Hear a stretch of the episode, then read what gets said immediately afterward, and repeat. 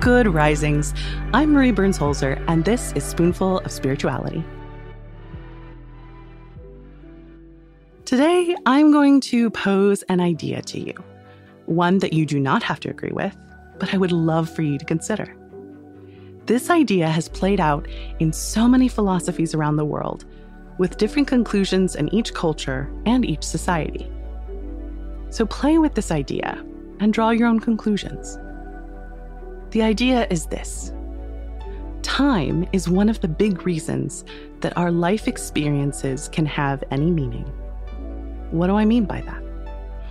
Well, if you believe in the dualistic version of the universe, you believe that good and evil are at opposite ends of the spectrum, and that one does not exist without the other. So if you have happiness all the time, it wouldn't mean anything without feeling pain, so that you could tell the difference and thus have different experiences. This is a foundational concept in Abrahamic religions, which is to say Islam, Christianity, and Judaism. The argument here is that the very nature of our temporal existence, that's what makes our lives meaningful. For those who are fans of the Anne Rice novels, well, you see this play out in her characters of Lestat and Akasha, particularly in the novel The Queen of the Damned.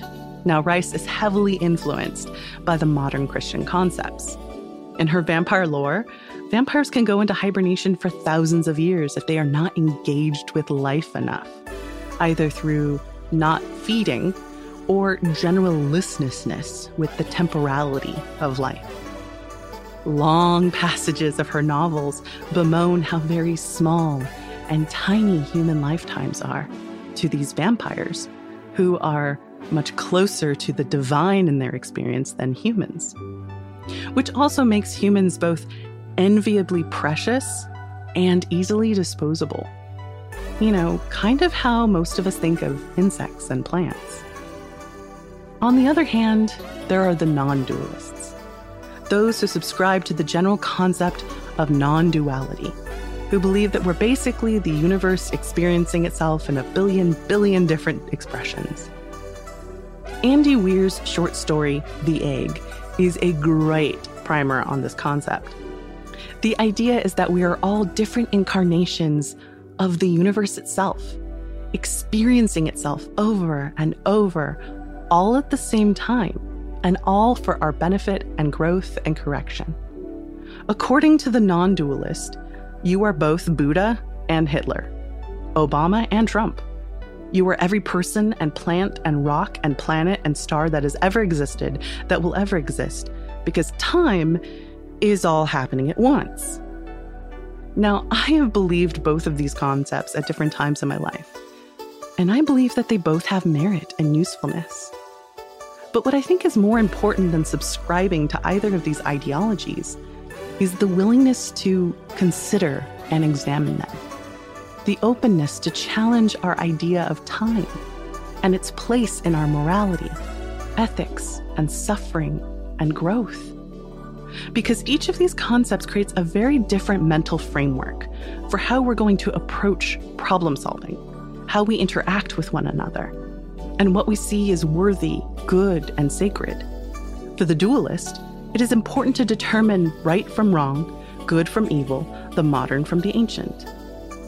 This can be useful when we need to see the differences between actions and concepts, but it can also pigeonhole us, boxing us into either or, sometimes even to false binaries and black and white thinking.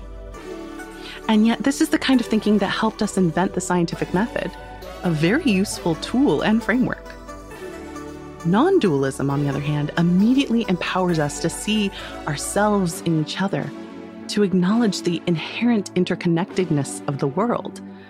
But non-dualism also takes away a sense of urgency, which can be useful at times.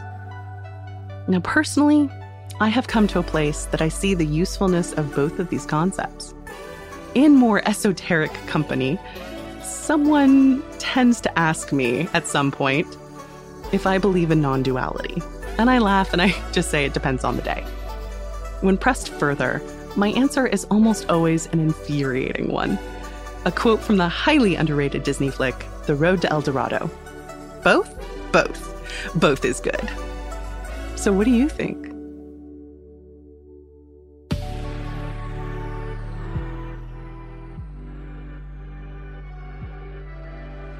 I'm Marie Burns-Holzer, and you can find me at Marie Burns-Holzer on Instagram and TikTok.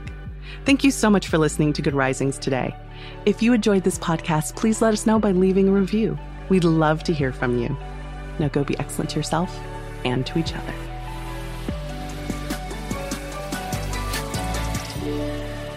Good Risings is presented by Cavalry Audio.